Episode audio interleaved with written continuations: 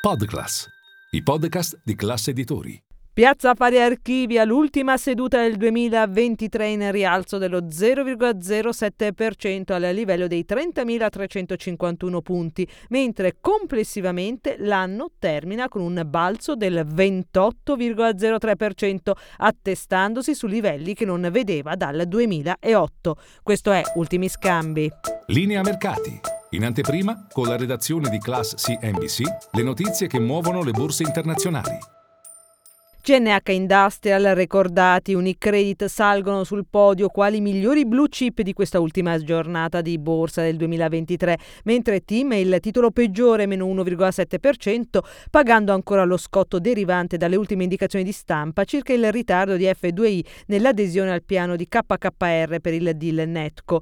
Tra i titoli energetici bene Erg ed Enel, Erg resta sostenuta dall'acquisizione di asset per la produzione di energia da eolico e fotovoltaico fotovoltaico in Francia. La seconda, invece Enel, ha finalizzato la cessione del 50% di Enel Green Power Hellas a Macquarie Asset Management. L'operazione, annunciata lo scorso 26 luglio, ha un valore di circa 350 milioni di euro, equivalente a un enterprise value su base 100% di circa 980 milioni di euro. Focus poi su Acea, in evidenza con un balzo del 2% a 13,83 euro.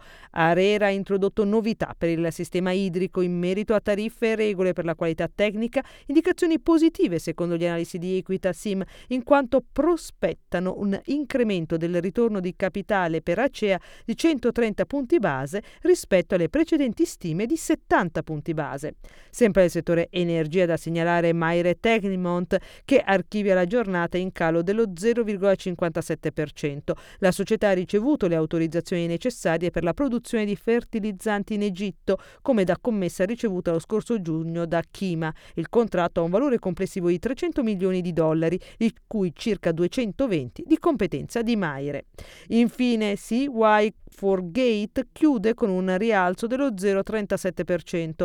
La società ha dato notizia di essersi aggiudicata ulteriori contratti nella cyber security per la fornitura della tecnologia proprietaria di Sentry per un valore complessivo di 1,25 milioni di euro.